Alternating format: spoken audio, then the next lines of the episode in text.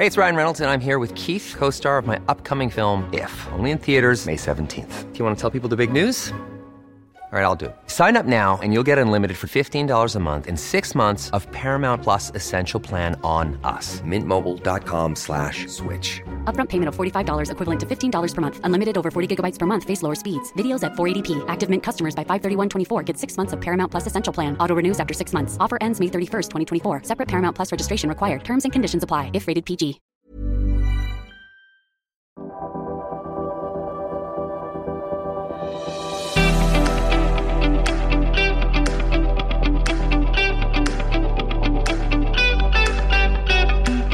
Will be, um, by a long shot, the most expensive election in Australia's history.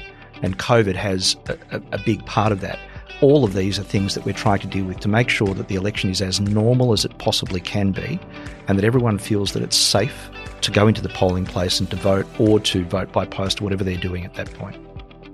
Welcome to the National Security Podcast, brought to you by the ANU National Security College with support from policyforum.net. In this episode, the Australian Electoral Commissioner, Tom Rogers, joins Rory Medcalf in conversation. Before we get into it, we'd like to acknowledge the Ngunnawal people, traditional owners of the land from which we broadcast. We pay our respects to their elders past, present, and emerging. So, welcome to another episode of the National Security Podcast and our National Security Summit series, where we speak with uh, with leaders from across the national security community in Australia and internationally. It's a real pleasure today to welcome Tom Rogers, who's the, uh, the Australian Electoral Commissioner. Uh, and many of you may be wondering why, in a national security series, we're going to speak to uh, the individual who has a very special responsibility for Australia's elections, not only in a security sense. So, uh, Tom Rogers, welcome to the program. I would love to begin by simply asking you what does the Australian Electoral Commission do? What's your job? Thank you, Rory, and thank you for the invitation to be here as well. Who would have thought a few years ago that an electoral commissioner would be involved in a discussion of national security? Um, the Electoral Commission uh, is involved on a daily basis in helping deliver democracy to Australians. So when there's no election, we're maintaining the roll or growing the roll. And in fact, uh, on Wednesday of this week, the roll tipped over 17 million enrolled Australians for the first time in our history, which is fantastic news. We are preparing for elections, and we frequently say it takes four years to prepare for an election, but we just managed to squeeze it into three. Uh, or we're doing myriad other activities like educating uh, Australians about elections. Um, oddly, we also do probably close to about a thousand industrial elections a year as well, and a range of other activities, including assisting some of our overseas partners. At election time, Rory, I know you know this, but it is frenetic. Um, it's almost like growing a Fortune 500 company in four weeks and dismantling it a week after. We go from about 750 permanent staff to over 100,000 staff, um, polling places, 8,000 polling places around Australia, voting overseas, mobile polling, um, remote area mobile polling in Indigenous communities. We print close to 50 million ballot papers. We quality assure all of that process and then do the count at the other end and deliver a safe result on behalf of all of Australians. And I guess a lot of us just see the counting bit and think, you know, it's all what happens on uh, election day. This this miraculous infrastructure is rolled out, hotly contested, uh, wrapped up and done, and then we don't see you again for a few years. But it's, it's clearly uh, much more, I guess, ubiquitous than that. Um, what's it got to do with national security, though? And I think you know I'm I'm really pleased to be speaking with you about national security, but uh, many would still wonder, okay, that's what elections about. What's that got to do with Australia's security? Yeah, and it's a great question. Um, and I, what I'd say is it's got everything to do with Australia's overall national security. Having free and fair and trusted elections are actually a critical part of national security. And in fact, if you think about that old, um, what are the pillars of a secure and civil society? You know, a free press and an independent judiciary and um, uh, one of those aspects is also free and fair elections that are trusted by citizens. And I, I think today, Rory, we might come back to that concept of trust in elections and how you make sure that uh, citizens do trust the result. You know, you've seen overseas in recent times where there's a failure of trust in the electoral result and it can lead to civil disorder. So we're really conscious of that. I think it's inextricably linked with the broad concept of national security, more so than ever before. And this is reflected a little, I guess, in the the career that you've had. I'd like to, I guess, get a little personal for a moment and then move back to the big questions about Australian democracy. But Tom, in your own career, among other things, you've worked in what we would call the national security community. Uh, you know, beginning, uh, I think, back in 1983 when you um, graduated uh, as an officer from um, from uh, Duntroon from the, the, Royal Military College. So you've uh, you've been involved in Australia's security in other roles. You've worked in the private sector. How is your thinking about what is national security developed during your career? Mm. Uh, I wish I could tell you, Rory, that in 1983 I had some sort of plan for that, uh, and things have just evolved as it frequently does, I think, for all of us. If I think about the way my own thinking in this matter has changed, in, in 2007 I was the Electoral Commissioner's State Manager in New South Wales and responsible for the 2007 election in New South Wales when we thought about security, then we were really thinking about the sort of security that had bedeviled elections for 100 years security of the ballot paper and making sure that things ran smoothly. It's fundamentally changed. Um, and in 2018, all Australian electoral commissioners, um, state and myself, wrote a letter to every First Minister and the Prime Minister seeking government assistance with electoral security. We wrote to COAG, got a COAG agenda item, and really that started the ball rolling in a whole range of different ways. Because COAG is the Council of Australian, Australian Governments, I should say, or was the Council yeah, of Australian Governments. Before the National Cabinet. Exactly. And that's the first time that ever happened uh, for any electoral commission to actually take that step because we were concerned about the way that the security environment had evolved and that our jobs were evolving. And it was almost happening by stealth without the kind of recognition from broader government that we needed assistance and it was important. This isn't that, uh, among other things, in the uh, the aftermath of what we saw in the United States in 2016, and we'll, I suspect we'll come back to all of that.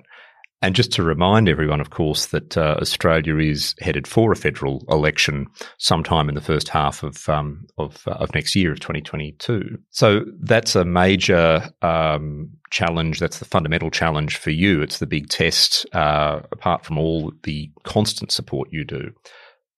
The landscape's evolved though, and you've talked already about how security in the broad is such a fundamental part now of what uh, the AEC does. How have you seen the election landscape evolve more generally in Australia during your career? The jobs become more complex, not only in the security sense, I would imagine. Mm. No, that's exactly right. I think um, it, it has become more complex in the in the security sense, but it's just broadly more complex in a societal sense. One of the big trends has been the rise of citizens' use of social media. Now, I'm not saying that's either a good or a bad thing. I'm just observing. But therefore, citizens want to interact far more with uh, government agencies, and they also want to hold those government agencies to a very, very high standard. And what we've witnessed over the last few elections is citizens will quite often post information, uh, take photos of what occurs uh, around polling places or their experience with democracy. They'll have an immediate view about that. Um, and Rory, this is not meant to be critical. It's an observation that sometimes those views are not tethered to the reality of the legislation. They have an expectation of what they think should occur, and quite often that's well outside the remit of the Electoral Commission. So we are trying to meet citizen expectations, and that's probably been the biggest change. And uh, for this election, it'll be the first time we've got something called a reputation management strategy, which is our way of trying to reach out into the community and assure citizens again that they can trust the result and deal with the rise of social media, the rise of citizen interaction with elections, um, and some of the other issues that we've seen globally that have bedeviled other electoral uh, authorities. What's what's brought this on for you, though? I mean, above all, this this concern that you have to have a reputation management strategy. Um, it would be wrong of me to criticise any particular country uh, for their election, but let me just talk globally. Over the last couple of years, that elections we've seen I think um, in some cases we've seen intense criticism of electoral systems. If I've looked at that in detail, it's not necessarily that the elections failed. The election quite often has delivered what it said on the tin. What's happened is a collapse in the reputation of the electoral system, and quite often that's been brought about by some pretty inflamed commentary on social media or, in fact, mainstream media. We watch that. we've watched the way that's evolved overseas. We're seeing some echoes of that here. So it's encouraged us uh, to take that step with the reputation management strategy. And Rory, I, I know you know this, but as a statutorily independent agency, it's up to us to do it. There's no one sitting over our shoulders saying, here's a good idea for you. It's up to us to take those steps. And that's exactly what we've been doing. But I guess you're in a position to sound a bit of early warning if the you know if the capacity of the Australian Electoral Commission to to do that job uh, is uh, is being stretched. Uh, absolutely, and uh, you know one one example of that is this will be the I know this sounds unbelievable given how long we've been running elections, but this election will be the first time that we've had a proper, fully funded command and control centre to help us run the election. You know, previously um, Australian elections were run on a shoestring budget, and we we made it all come together. But given the environment has changed so much, we've invested uh, in making sure that we, we can respond to the issues that we're seeing and be better prepared. The the friendliness and the informality of Australian election campaigns is or has been famous, of course. Um, but but but are you saying that um, that that's that's under strain? I'm saying that we would prefer to keep that as the motive for Australian elections. And the way to do that is to prepare. We have a, a saying about the um, Electoral Commission's conundrum. The easier we make the election look, the easier people think it is to run the election, if that makes any sense. And I think we've had an extraordinary history of running what is truly one of the world's most complex elections in a really smooth way. Um, but we want to keep it that way, and that's about prior planning. So, Tom, you've talked about some of the the risks that uh, the integrity of uh, Australian democracy faces, particularly from social media or you know use and abuse of um, of social media. And I do want to come back a bit later to that question of um, of disinformation and misinformation more um, more generally. But it would be interesting to know if there are other technology based concerns you have for national security or security risks to uh, the integrity of our elections. Um, I might maybe talk about some of our responses, and that might put it in context. I think, Rory, when we when we went out to um, when we went to COAG as the Council of Australian Governments, as you said before, part of the assistance we got was uh, for a, um, a mini audit of Australia's electoral systems, and that really assisted us get an state and federal to get an understanding of where we were. Um, and since that time, uh, government has also assisted us by helping us set up a thing called the Electoral Integrity Assurance Task Force. And I have to, to say this is one of our main responses to the broad environment in which we're operating. And it's a way of us getting support from intelligence and security agencies, amongst others. Uh, and we stood that up before the last federal election. It's also assisting state electoral authorities. Uh, now, it's tricky, Rory, because the last thing you want is intelligence and security agencies actually involved in the election. But that's still fascinating to hear that, you know, you, and, and, and you'll share this quite openly, I imagine, that the Australian intelligence community now has a role in engaging with you in protecting our, our elections. Well, I think all arms of government have a role. And just, just while we're on that, um, and I know this will sound pretty hokey, but we're very conscious the AEC doesn't own Australia's elections. We all own those elections. So I think we've all got a role to play citizens, um, political parties, candidates, and other arms of government. But it's not just the intelligence community, it's a whole range of resources that the Electoral Integrity Assurance Task Force uh, brings to bear. And uh, we're really pleased with that level of support, but it's a recognition that things have changed. The important thing, though, Rory, is there's an air gap between that task force and me. So it provides advice to the commissioner. It doesn't direct the commissioner because that would really be undercutting the very nature of an independent election. So it's a really critical part of what we've done. We'll be right back after this short break. Around the world, democracies are in crisis. Leaders have become followers. Populists offer glib solutions to complex problems, and people search for answers. Block out the noise. Each week on Democracy Sausage, we go deeper to bring you insights from leading scholars, journalists, and commentators to help you make sense of the world. I'm Mark Kenny from the Australian National University. Join me at the Democracy Sausage Hot Plate every Monday and Thursday. Since 2013, Bombas has donated over 100 million socks, underwear, and t shirts to those facing homelessness. If we counted those on air, this ad would last over 1,157 days. But if we counted the time it takes to make a donation possible, it would take just a few clicks. Because every time you make a purchase, Bombas donates an item to someone who needs it. Go to bombas.com slash ACAST and use code ACAST for 20% off your first purchase. That's bombas.com slash ACAST, code ACAST. Let's uh, broaden the aperture if we can and talk about democracy more generally and Australian attitudes to democracy. You know, if I think about what is it that distinguishes Australian national identity, I, I, I like to think of the the broad um, respect for and adherence to all, all, kinds of, I guess, values and characteristics of being a liberal democracy, freedom of expression, rule of law, and so forth.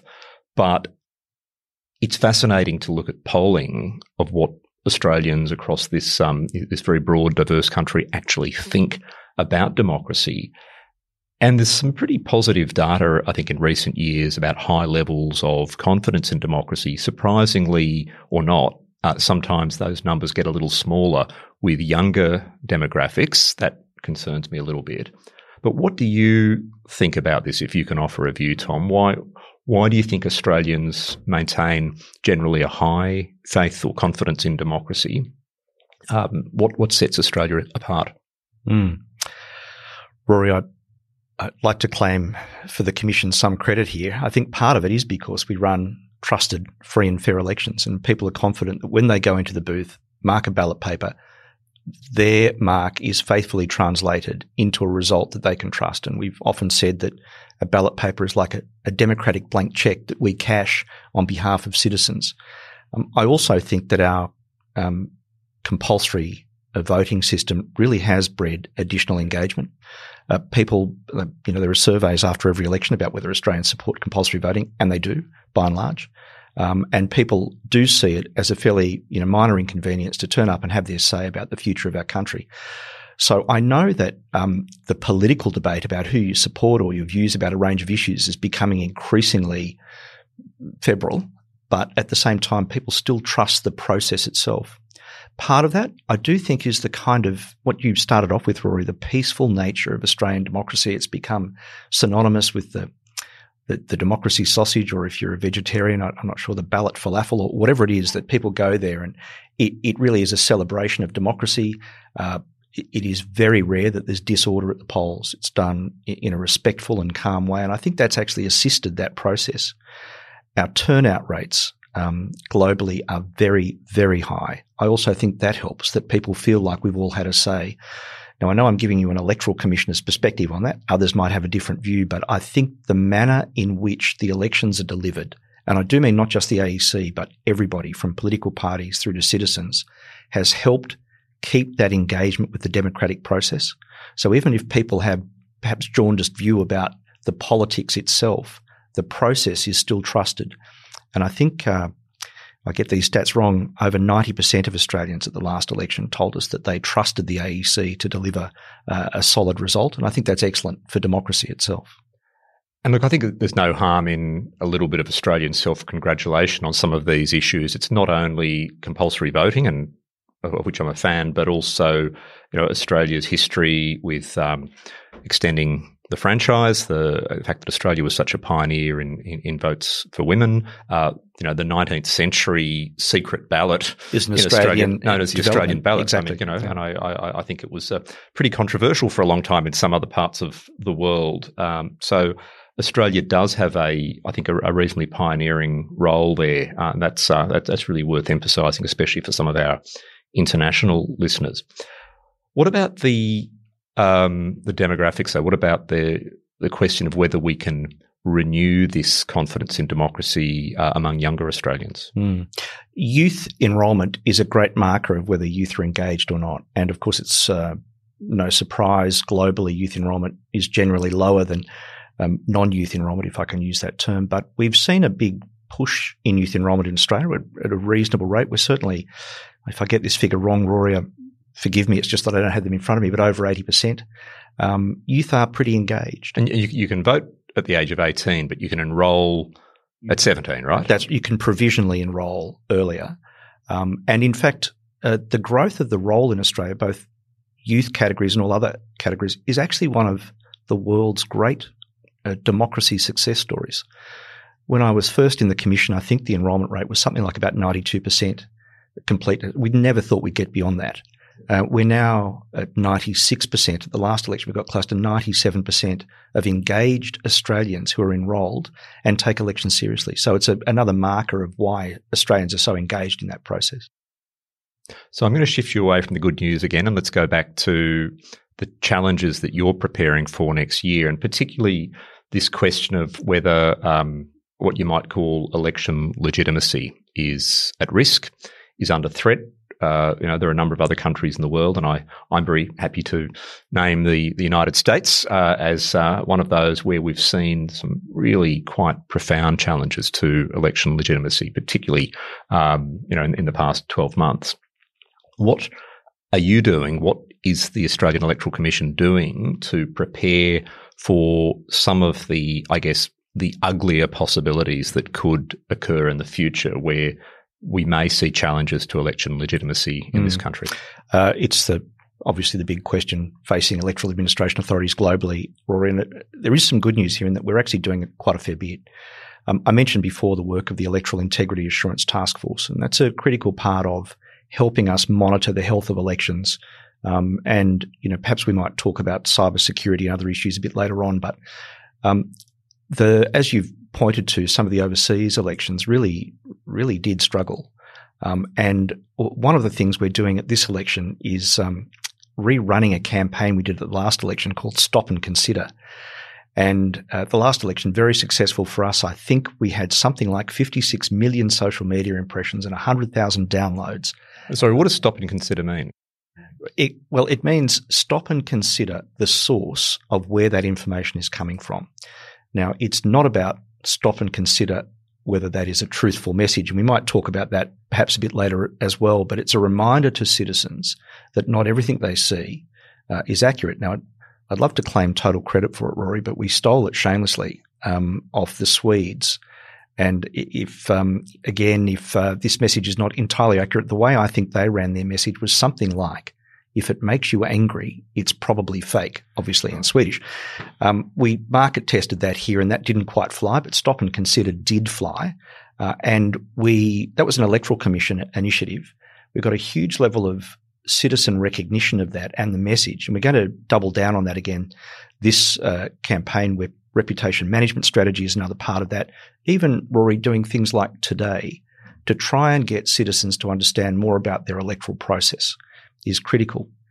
And I guess uh, the final thing is that we're conscious of not just electoral administration authorities, but there's been kind of a global collapse in the respect for referees uh, and for regulators. And uh, three weeks ago, we were on a very early morning call with the Canadian uh, electoral commissioner about their recent election, and they spoke about some of the lack of civility that they saw in polling places, which they hadn't seen previously. So it's a it's something we're aware of and are developing plans to deal with. And Canada is usually a pretty civil place, so that's something to to watch for. And you're, I mean, you know, in a very crude sense, I guess your your role could be defined in terms of an umpire or referee regarding the process.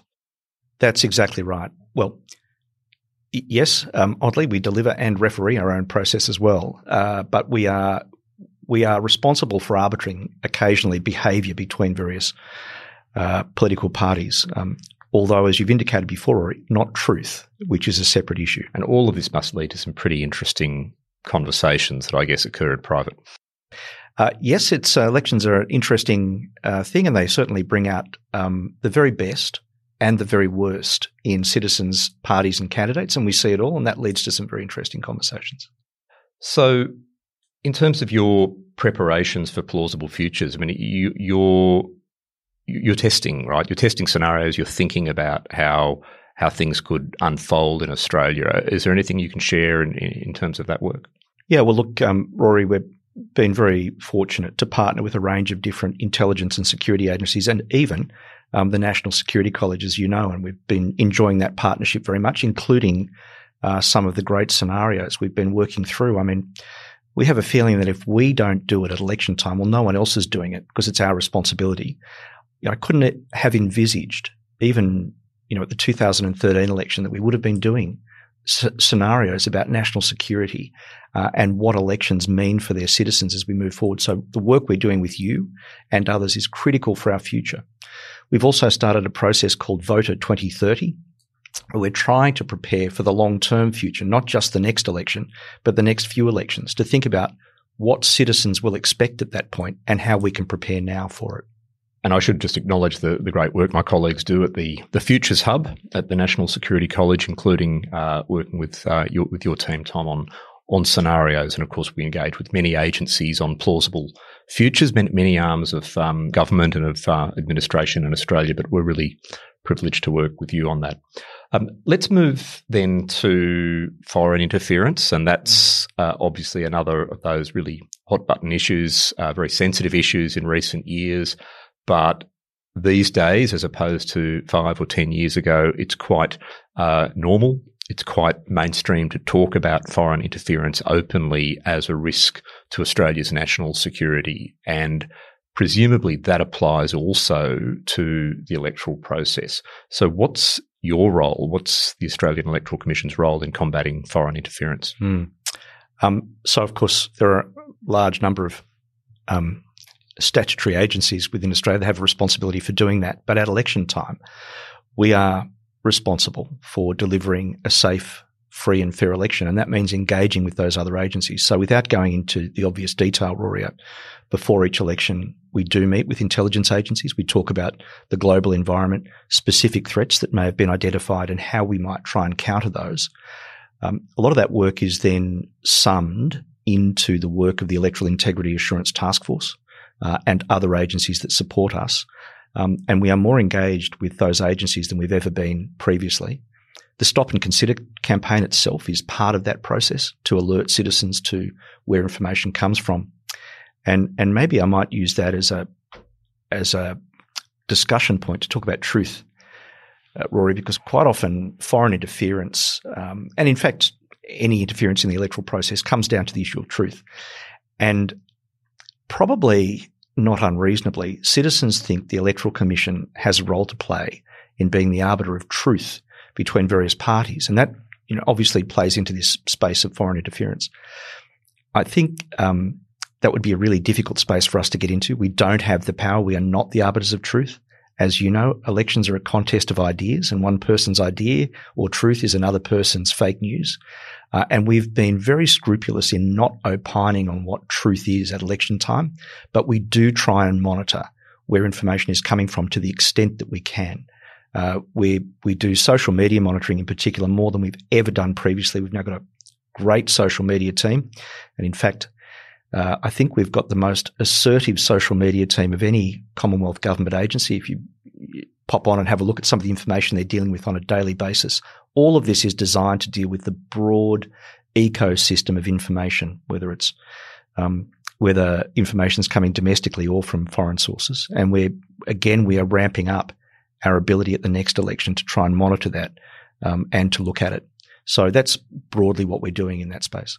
So you're not the truth police, basically, but the scale of that challenge of monitoring information where it's coming from and perhaps helping shed sufficient light or at least he- helping helping the rest of us ask the questions of ourselves stop and consider the scale of that task is presumably getting larger by the day whether it's with technology, whether it's with our, uh, I guess, engagement with the international system, whether it's with the um, the growing number of, of, of parties in the Australian electoral system. Is that fair? Uh, it's becoming increasingly complex, and our Stop and Consider campaign, I think, is a really great way of of dealing with that. But I must say, Rory, there is there is a gap there nationally outside of election time for a Stop and Consider campaign to run more broadly, not just at election time.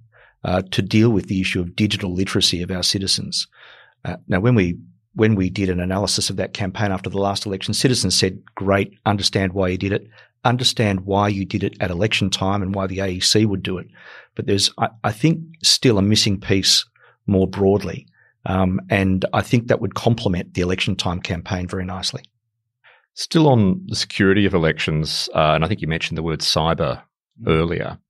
Uh, you know, those of us who are um, you know, long-time Australian voters, uh, Australian citizens, and have had the, the pleasure of, of, voting in many of these elections over the years. We, you know, we're accustomed to the Australian the paper ballots, uh, often the, the, monstrously large ballots for the for the Senate in particular.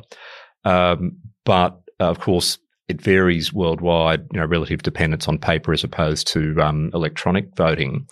Can you comment a little bit on the relative security risks, you know, for paper or electronic voting? Uh, you know, is there a case for Australia going fully electronic? Uh, I reckon as people are listening to this, Rory, it, it's such a fertile area for disagreement. There are people throwing things at their whatever device they're listening to this on, um, because there are entrenched views on this. I think that the ultimate security at the moment is the fact that we are doing paper and pencil voting. Um, it's very cyber secure, you could say. Very cyber secure. And I do note that there are some overseas countries that went down the path of doing um, electronic voting are moving back to pencil and paper voting. Now, that doesn't mean there won't be some space in the future uh, for electronic voting. Um, I know that a couple of the Australian jurisdictions do it. I think here in the ACT, there's a, a um, you go into the booth, you do some form of electronic voting. The New South Wales Electoral Commission, I think, is doing the largest internet vote um, and seems to be doing that very successfully. But federally, um, I'm very happy that we've got paper and pencil voting. I think it's a secure, um, rates pretty well with people. And I think that the question of electronic voting might be a question for the next electoral commissioner, and good luck to that person, whoever they are. Um, but it will need to be done in such a safe and secure way to ensure that this bit of this thing about trust we spoke about before isn't damaged if it's uh, introduced. So, what are the cyber risks then? If, as you say, you know, most of the voting is is on paper and is sort of classically cyber secure, uh, what are the cyber risks? We use a huge number of systems, Rory, behind the scenes. Uh, everything from the roll management system, which is still, uh, I think, the most complete database of Australians. Uh, through the election management system itself. And we've recently been given uh, money by government to start the process of redevelopment of those systems. It is a big project. It'll be a very long term project. Those systems are now, I think, over 35 years old. Uh, they're written in a language that isn't supported anymore. I think there's us and, you know, one other organization in the world that still uses some of this stuff. So we need to update to make sure it's secure. Now we work hand in glove with the Australian Signals Directorate and with other agencies. They assist us. We're very confident that we're as secure as we can be, but this is uh, an area globally that we need to be aware of. We saw what happened in other countries um, with uh, failures of cybersecurity at election time, and we want to make sure that doesn't happen with us.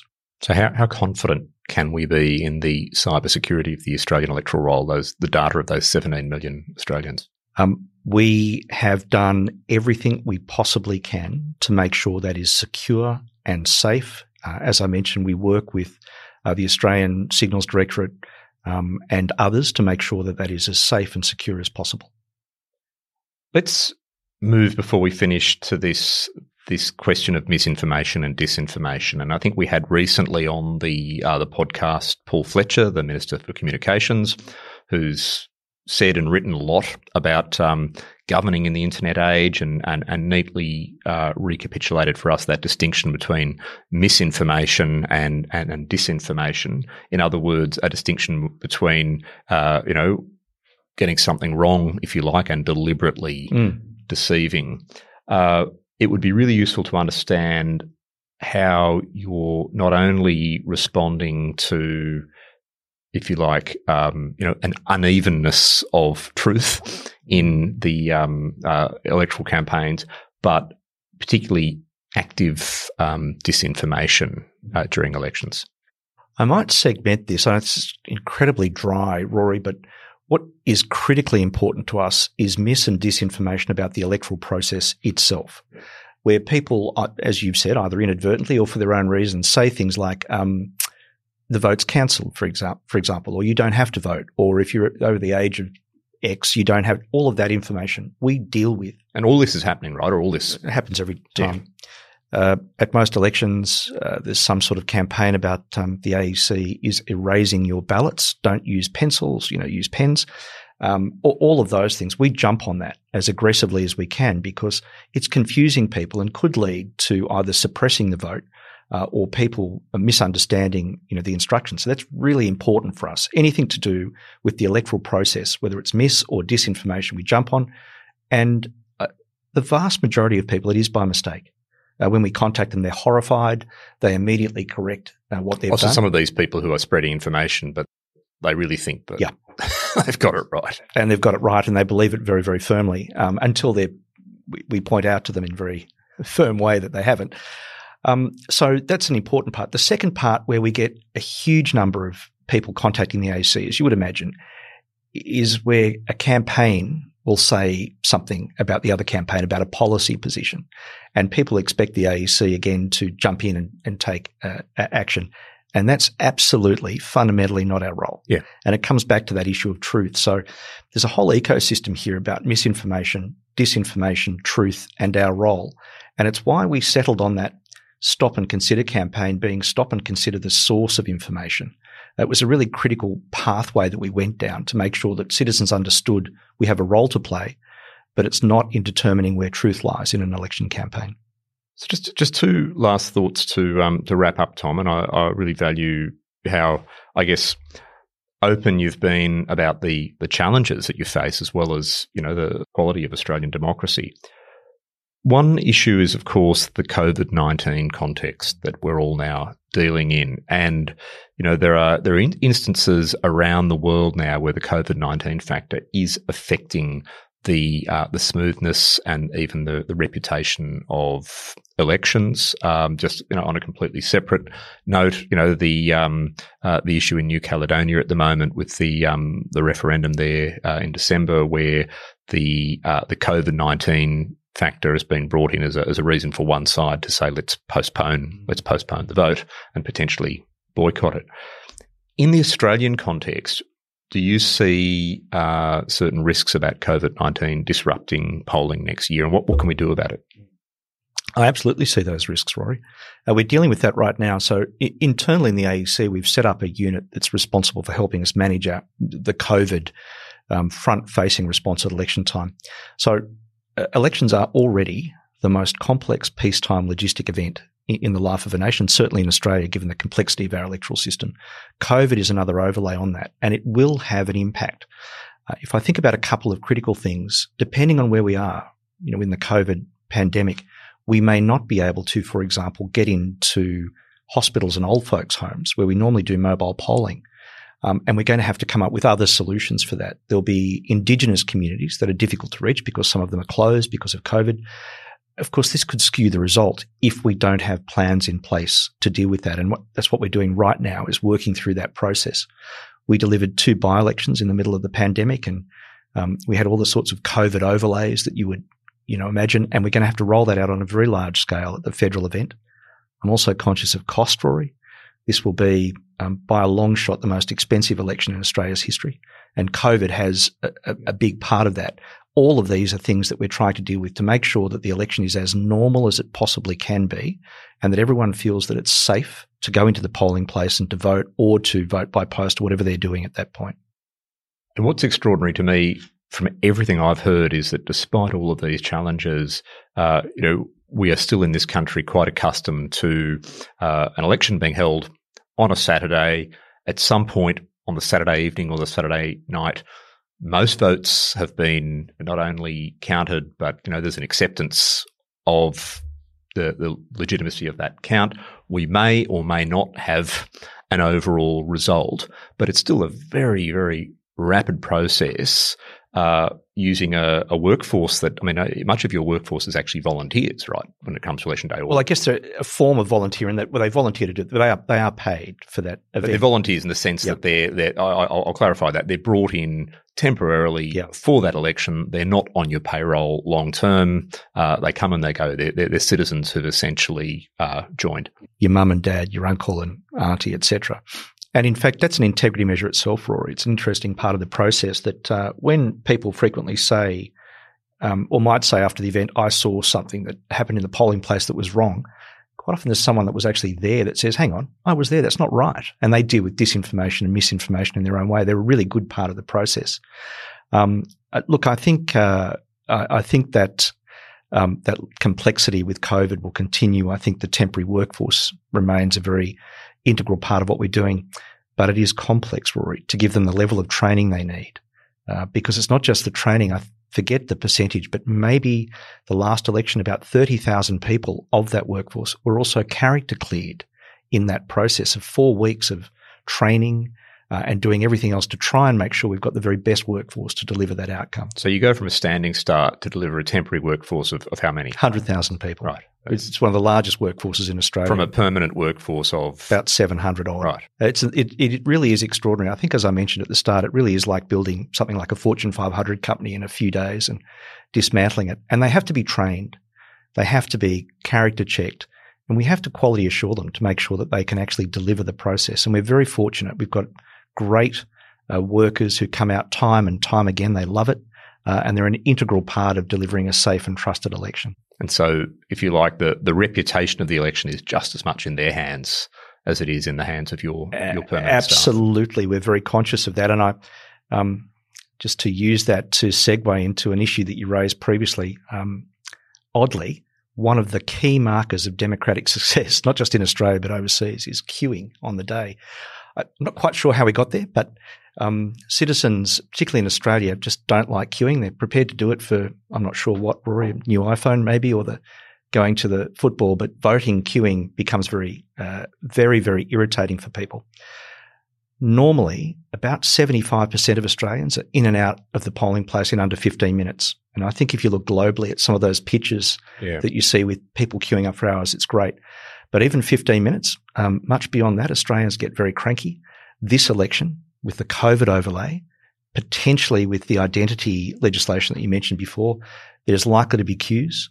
One of the things that we'll have to do is manage mis and disinformation about that and ensure that citizens still understand that globally uh, that we are at the forefront of being able to manage those things, and it's still a, a great event.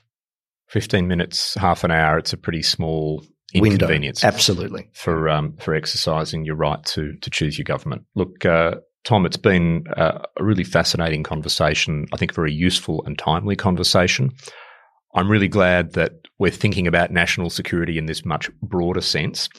And I think, like all Australians, like all the 17 million voters uh, and the rest of us, um, I wish you all the best with um, with the election next year and with um, helping Australia to um, to deliver democracy. So Great. thank you. Thank you very much, Rory.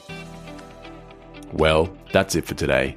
We hope you enjoyed the discussion. If you haven't already, we'd love for you to give the podcast a rating wherever you listen. And of course, subscribe. Until next time, thanks for tuning in.